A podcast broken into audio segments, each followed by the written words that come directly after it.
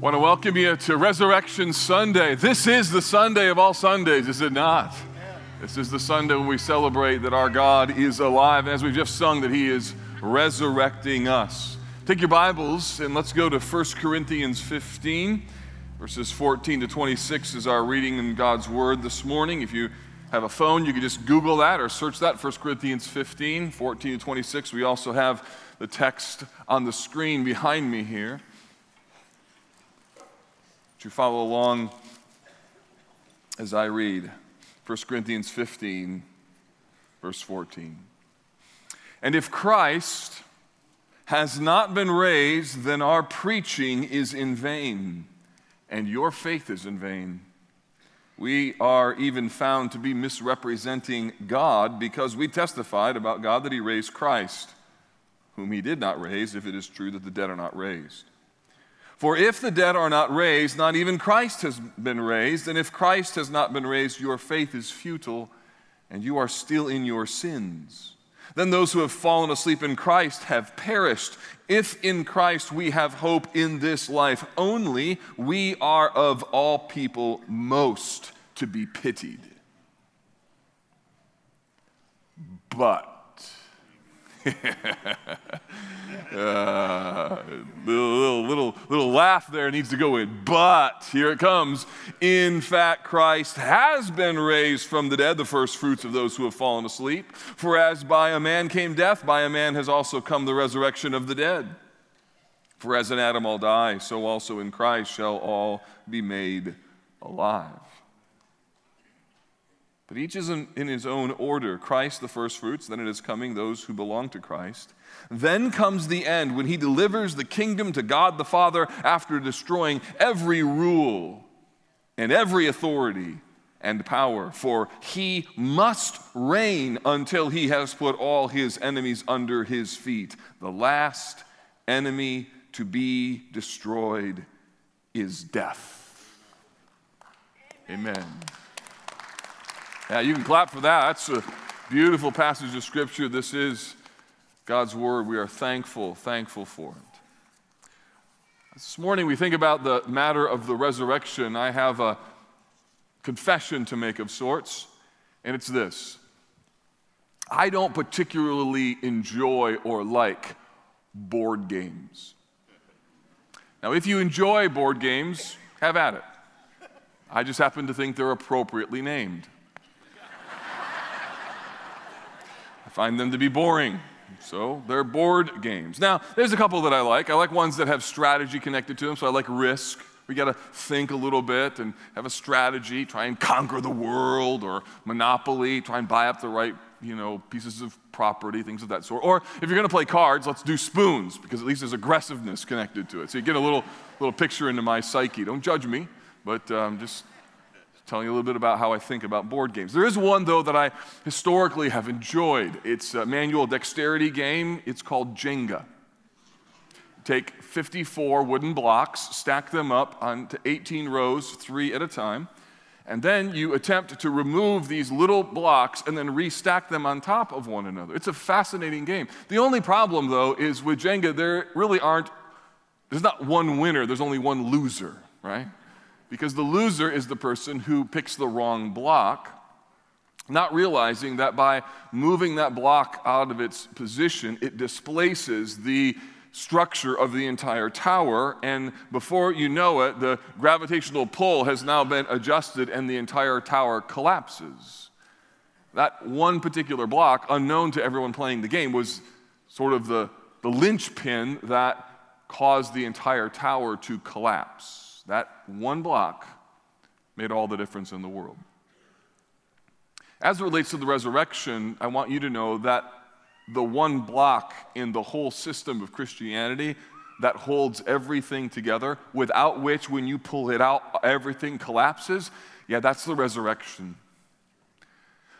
The resurrection of Jesus, the physical raising of Jesus from the dead, is the central reality that holds Christianity together. Without the resurrection, you have no forgiveness. Without the resurrection, you have no future. Without the resurrection, you have no hope. So, this morning from 1 Corinthians 15, I want to explore why is the resurrection so incredibly central? What does it mean that the resurrection is this central building block for what it means for Christianity to offer hope? I don't care where you are in your spiritual journey. You may be here a Christian. I want to remind you why the resurrection is important. You may be here still trying to figure out the claims of Christ. You've come on Easter, really glad that you've come. You need to know the reason this Sunday is so important is because of what I'm about is because of what I'm about to share with you about how the resurrection is central to hope. Take the resurrection out, there's no hope. Put the resurrection in. There's all kinds of hope. So, what I want to do is explore 1 Corinthians 15 and help us understand both the centrality of resurrection and the hopefulness of resurrection. So, let's see what we can find in this text. The first step we need to take is understanding why why the resurrection is so incredibly central. Now, we're, we're dropping into the book of First Corinthians, and particularly into chapter 15. So, you don't really have any sort of context that can kind of be annoying. It's like that friend who shows up 10 minutes in the movie and they want to know what the plot line is, right? It's kind of hard. Let me give you a little background. Paul wrote the book of First Corinthians around 50 AD.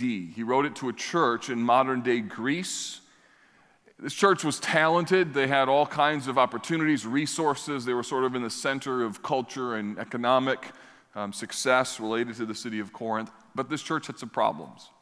They were a little too full of themselves at times, had some good things that were happening, but they started to wander in some of their beliefs. And in one of the beliefs that they started to give up, or at least consider giving up, was the idea of the resurrection of the dead. Not just people who had died but also even Jesus himself. So Paul writes to them in order to help strengthen their belief in the resurrection of Jesus. Part of the reason that they were struggling was because the belief in the physical resurrection of Jesus was very different than the dominant worldview of the culture. They felt kind of silly at times. Smart people in their society looked at believing in the physical resurrection with sort of a skepticism or scoffing at them. Like, you really believe that? You see, in, in that time and era, there was a belief connected to the Greco Roman world that people who died, they just sort of ceased to exist, just sort of weren't there anymore. Or other people believed that souls were disembodied and they went to this like spiritualized netherworld or this underworld. So the idea that Jesus of Nazareth not only was raised from the dead, but that he was physically alive, that was that's like believing in a unicorn today. It used to be childish or the thing of fables. What's more, to believe in the resurrection of individual people seemed to be outrageous. And yet, Jesus was physically alive.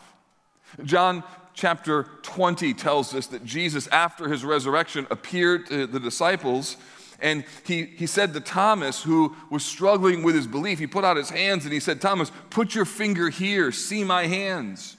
Put out your hand and place it in my side. Do not disbelieve, but believe.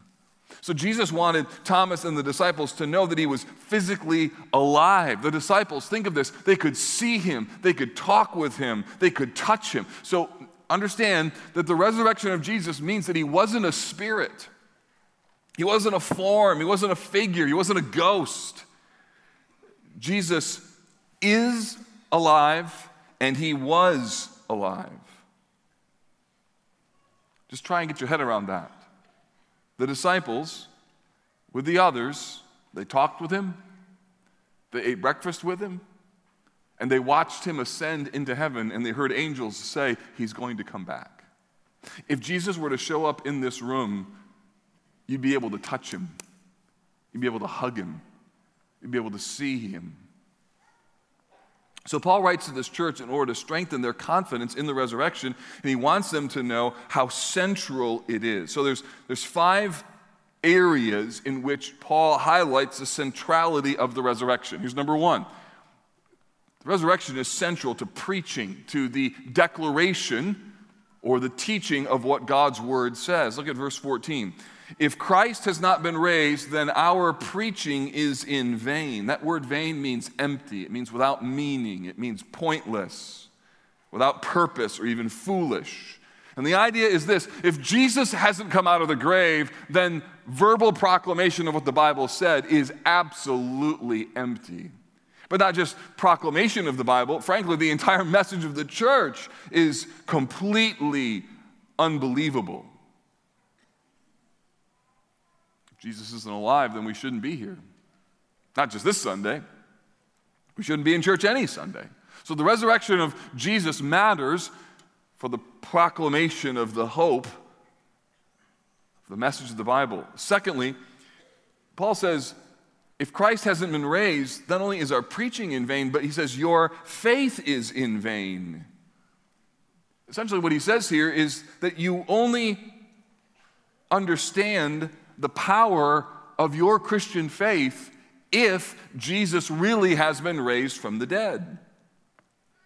You see, what you believe is only as good as the substance of what you're believing in. Faith is worthless if you believe in something that isn't true. And so, what Paul is saying here is that if Christ isn't raised from the dead, then placing your hope in Jesus would be foolish, silly. And yet, the apostles believed the resurrection to be true. They saw him, they touched him, they ate breakfast with him, and that's why when people around them, particularly in positions of power, told them to stop talking about him, or when they claimed, those people in power, that he wasn't really raised from the dead, the disciples were like, straight up, we saw him. Like, we saw him. And that's one of the reasons that if you're here today and you're a little bit of a skeptic, Bible can handle your skepticism, by the way. The Bible can handle your tough questions. But if you're like, I don't know about this resurrection thing, one of the reasons that you can believe in the resurrection is because the apostles believed it and they died for it. Let me illustrate this with a quote from Chuck Colson. Chuck Colson was a political operative in the Nixon administration. He was uh, a part of the whole Watergate scandal with the break in orchestrated by the president. He went to prison. He was um, gloriously converted while in prison, wrote a great book called Born Again. And here's what Chuck Colson says about the believability of the resurrection I know the resurrection is a fact, and Watergate proved it to me. That's interesting. How? Here's why. Because 12 men testified they had seen Jesus raised from the dead. Then they proclaimed that truth for 40 years, never once denying it. Everyone was beaten, tortured, stoned, and put in prison. They would not have endured that if it weren't true. Watergate embroiled 12 of the most powerful men in the world, and they couldn't keep alive for three weeks. and you're telling me 12 apostles could keep alive for 40 years? Absolutely impossible. That's helpful, isn't it? The Apostle Paul is saying is that your faith is in vain if Jesus, ha- Jesus hasn't been raised from the dead. Here's the third thing the credibility of the church, the credibility of the Bible, the credibility of anybody who ever called themselves a Christian is on the line. Look what he says in verse 15. We are even found to be misrepresenting God because we testified about God that he raised Christ, whom he did not raise, if it is true that the dead are not raised. So, both the credibility of the message of the apostles, the credibility of the message of the church is on the line as it relates to the resurrection. And then we find something very personal. The resurrection is important, or forgiveness doesn't work. Look at verse 16. For if the dead are not raised, not even Christ has been raised. And if Christ has not been raised, your faith is futile and you are still in your sins. So, what Paul does here is he connects the resurrection to the cross. And essentially, what that means is this that if the resurrection didn't happen, then the cross didn't work. Let me tell you why that's important. If you ever wondered, like, what's the central message of the Bible? What is the the singular truth that the Bible is trying to communicate, here it is. It is that the Bible tells us that God is holy. And the Bible tells us that our world is broken with sin. It means that humanity, we, us, you, me, we have a fatal flaw baked into the very fabric of our humanity. And here it is we want to be our own God.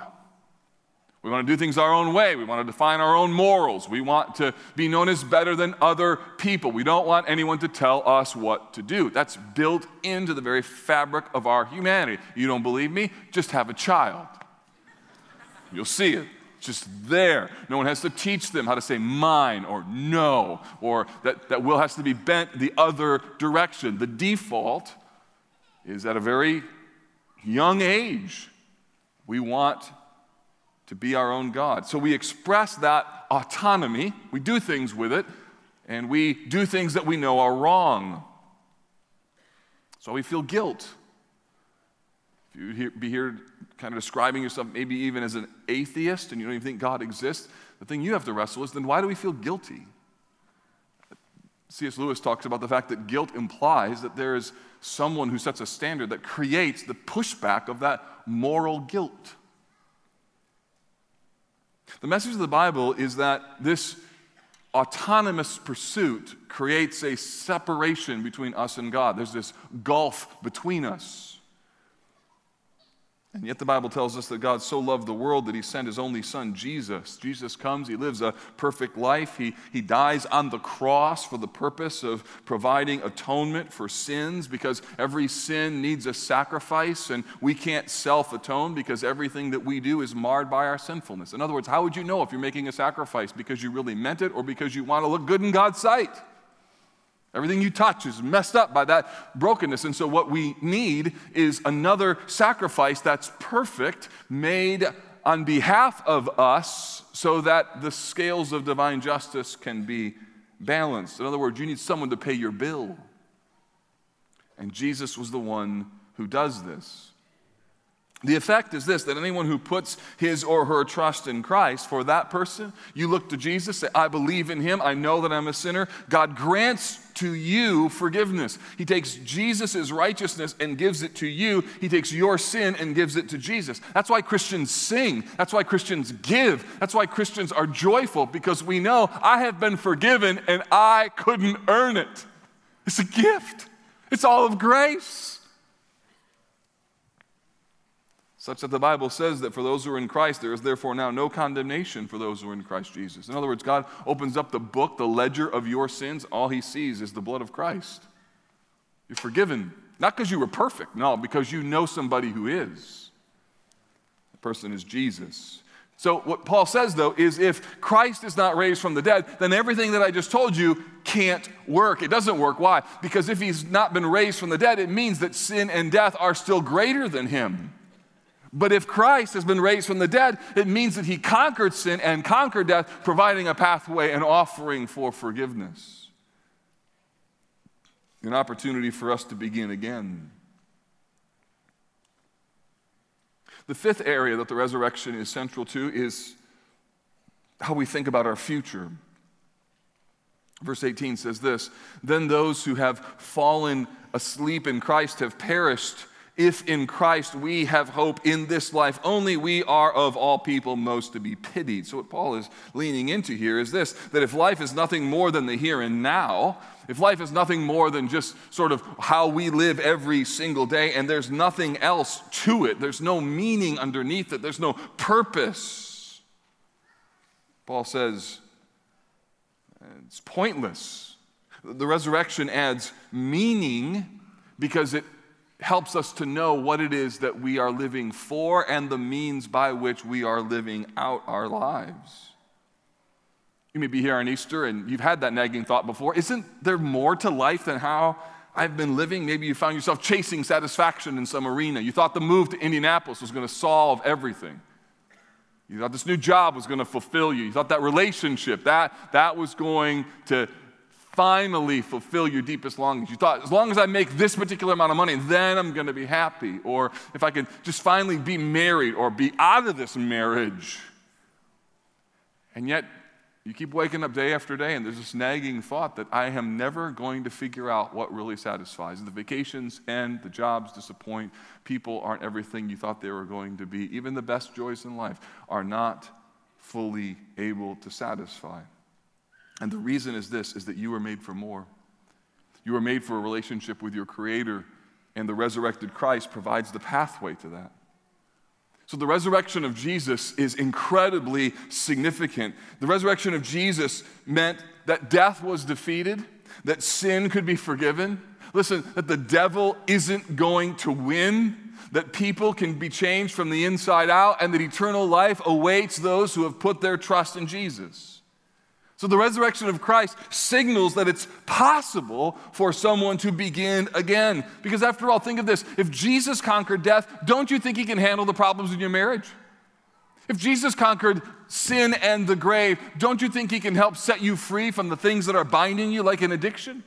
If Jesus has conquered sin and death, don't you think he can enter the space of your loneliness and be a friend that sticks closer than a brother? If Jesus conquered death, don't you think he can help you in the midst of a loss that you're experiencing to know that this thing is not over and this is not going to result in my destruction and in my demise? You see, the hope of the resurrection is that Jesus enters into the difficult places of life and creates a different ending. On Monday of this week, I was part of a really hard funeral. It was the funeral of a little eight year old, eight month old rather, baby that had passed away. And, you know, really small caskets remind you something's wrong with the world. Solomon said that it's better to go to the house of, better go to the, the, um, the house of mourning, the house of feasting. And, and the reason is just because you learn more at funerals than you do at parties. In the context of that funeral, when we saw God the way in which he had given the family unusual grace through their difficulty, one of our pastors, Don Bartimus, said these words. He said, Folks, stick with Jesus because you'll love the ending. It's good, isn't it? Stick with Jesus. You're going to love the ending. Some of you need to get a tattoo with that somewhere, like, stick with Jesus, you'll love the ending, you know, kind of a thing. Something like that. If you're against that sort of thing, just write it down in your Bible or something. So, Stick with Jesus, you'll love the ending. It's so true, is it not? That's what the resurrection tells us. So the resurrection is central. Here's the second thing in this text the resurrection is hopeful. I love how the text turns in verse 20. But in fact, Christ has been raised from the dead. So, after talking about all the negative things, like what happens if you take the resurrection out, Paul now says, let's put the resurrection back in and let's see why it is so glorious. He says, Christ has been raised from the dead. Then he calls him something the first fruits of those who have fallen asleep. This is really interesting. He calls them first fruits. You need to know a little bit about Old Testament history to know what this means. When a farmer would grow their crops, they would take a certain section of the of the harvest, a percentage, and they would bring that percentage into the temple and they would use it as their offering. So think of it like a tithe or something like that, and they would call it their first fruits. And it was this thing that they said thank you to God for while recognizing that there was a whole field yet to be harvested that was going to be their own. So it was the first fruits. And when Paul says that Jesus is the first fruits, what he's saying is this that Jesus is the first one to come out of the grave, and there's a bunch of other ones who are going to come out of the grave too. And if you're a follower of Jesus, that means you. It means when he calls him the first fruit, it means that you're in the field waiting for the day of resurrection. And when that day comes, here's the miracle of the new heavens and the new earth. It means that when we stand in that great company of redeemed people, we will physically, in our form, look like Jesus. What he is, will be. We'll look at us, we'll look at him, and we'll be amazed that we have been transformed into his likeness. And what's more, we'll know that the only reason we're there is because of him. We look like him and now act like him and love like him. We are like him only because of him. That's Jesus, and he's alive. And we have hope because of his resurrection. Charles Hodge, a 19th century theologian, put it this way the resurrection of Christ is a pledge of the resurrection of his people. So God's got a receipt on you, and it's Jesus' living body. Secondly, there's an opportunity because of the resurrection for renewal. He says in verse 21 For as by a man came death, by a man also has come the resurrection of the dead. He's talking here of Adam. He clarifies this in verse 22 For as in Adam all die, so in Christ all shall be made alive. So the idea is that Jesus' resurrection begins the process of reversing the curse, the curse that has affected mankind. When Adam fell into sin, the entire created order fell. And when Christ comes, he comes as the new Adam, the one who will restore what has been broken. So he comes into the world in order to make right what's wrong, to redeem that which has been broken, to renew that which is lost. And it's not complete yet, but we see evidences of it happening. For instance, at our elder meeting on Monday, we heard the story of one of our men who served as an elder, how he came to faith in Christ. It's a remarkable story because of a marriage conflict. His marriage kind of blew up and it made him realize his need. And, and, by the way, that's like, that's like 80% of the battle. Like the, the thing that I have to work hardest on as a pastor is not just telling people what the solution is, but helping them know what the problem is. So if you've come to church today and in your mind you're like, yeah, my life is a train wreck, you are 80% of the way there. Like you're almost there. If you're coming like, yeah, I got no hope in me, like you are almost there because the gospel has to work so hard to deconstruct our hope in ourselves and then to show us how to hope in Christ. Just so you know, there's no perfect person in this room. Get into our stories, you'll find all of us came to that conclusion. We're a mess. Just that we met Jesus. That's why we sing. We don't sing because we're awesome, we sing because He is. This elder realized that. He saw the change in his wife's life. She became a Christian. He saw the change in her. So he became a Christian. And once he got his relationship with Christ right, it started to transform every aspect about him. And he's a different man today because of that renewal that comes through Jesus, not just in the future, but the hope of the resurrected Christ is you can find renewal today. First fruits, renewal. Third, this text tells us about the coming victory.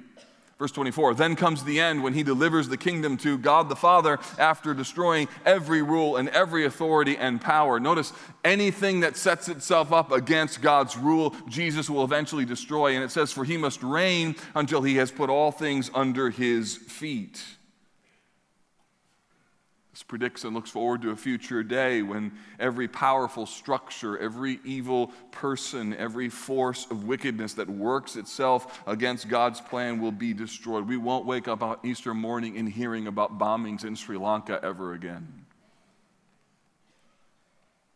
Because, fourthly, death will ultimately be defeated. The last enemy to be destroyed is death.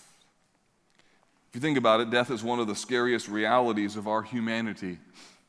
We can try to delay it, but we can't ultimately avoid it. Death comes for all of us eventually. That's one of the reasons why grief is so scary to us and why funerals are so often so hard. They are a reminder that there's something wrong with the world. But the Bible tells us that Jesus has come to destroy death. So, what if, think of this, what if the most frightening foe known to mankind is one day going to be destroyed? Imagine what it would be like to live in a world, in a place where there was no pain, no sadness, and no death, no fear of death ever again. No grabbing your kids' hands when you have to walk across the street. No, no fear of what might happen or how this might turn out badly, that your life is absolutely, completely freed of any fear. And the Bible says that day is coming, and Jesus bought the right to make that day possible. And that's why the resurrection is so full of hope. Let me, let me personalize this in two ways. First, let me speak to you who are here today and you, you wouldn't call yourselves a Christian. You may believe certain things about the Bible, but you're not necessarily a Christ follower, and you've come today, and I'm just so glad you have. This is a really good day. If you're going to come to church, come on this one. I want you to understand that coming to terms with the brokenness that's in your soul is really, really important. I trust I don't have to like convince you that you've made mistakes, that you've somehow failed to maybe obey God's law. I mean, you know that, right? The Bible calls this sin. And this, this deadly pursuit of our autonomy outside of God's rule is what creates havoc, both externally and internally. But here's the good news friend, you can begin again by being born again. The Bible calls you to place your trust and faith in Jesus alone for the forgiveness of your sins. For you to say, God, I'm, I'm done. I'm done with me. I'm done trying to run my own life. And maybe something in your life has just recently helped you to see that. And as a result, this is the reason why you're here today. Like it's not by mistake. Somebody else invited you, but God's got a plan for your life and you know it. You straight up know it, which is why you're here. And the fact of the matter is, you may today be feeling this, this strange, like tug, almost like a warm thing in your soul, like this pulling. And He want you to know when that begins to happen, that is not you. That's a work of the Spirit as God begins to open your ears, open your eyes to see things and hear things that you would have never heard or seen. And the question would be this why not come to Jesus today? Why not cross the line and say, I don't know what it all means, but here's what I know. I, I, did not believe, and now I believe. I didn't trust in Jesus, now I do. And that friend can begin the process of transforming you from the inside out. If you're a Christian, Everything that I've just told you this morning is something that you already knew was true. The problem is that often we don't incorporate the resurrection into our lives. We don't realize that every Sunday we're celebrating the resurrection. We don't realize that every day we live in the power of the resurrection. Here's how the Apostle Paul said it in Romans chapter 6 For the death he died, he died to sin once for all, but the life he lives, he lives to God. So you must also consider yourselves dead to sin and alive to God in Christ Jesus. Romans chapter 6. What does that mean? It means that the resurrected power of Christ is not only a historical reality with future hopes, it means that the resurrection power of Christ is available right now today. Because if Jesus was able to conquer sin and death, don't you think he can handle your marriage? If Jesus conquered sin and death, don't you think he can handle your past, your loneliness, your attitude, the challenges, whatever it is that are going on inside your soul? It doesn't matter how far you've gone, how long it's been, or how deep you're in, the resurrection can help you to begin again. Because the resurrection of Jesus is central to true hope. Resurrection is the one thing that holds everything together. So here's what this text says Stick with the resurrected Christ. You're going to love the ending. You're going to love the ending. Let's pray together. Oh, Lord Jesus, we are thankful that your word gives us such helpful words. We want to believe them. Lord, we pray that many people today who would hear this, would see what we have sung together, and would place their trust, their hope in you. Lord, would there be some even right now, we just simply say to you, Lord Jesus, I know what I've just heard is true. I believe it, and I don't know that I've ever believed it before, but I want you, Jesus, to come, to be my Savior, to be my King. Come right now and take over. Forgive me of my sins. Be my Savior. Oh, Lord, help us. Help us to believe and trust in you. And for those who know you as Savior, help us to rely upon that beautiful resurrected grace every single day. Jesus, we're thankful you're alive and want to stick with you because we know we will love the ending. We place our trust in you. We pray this in your name. Amen.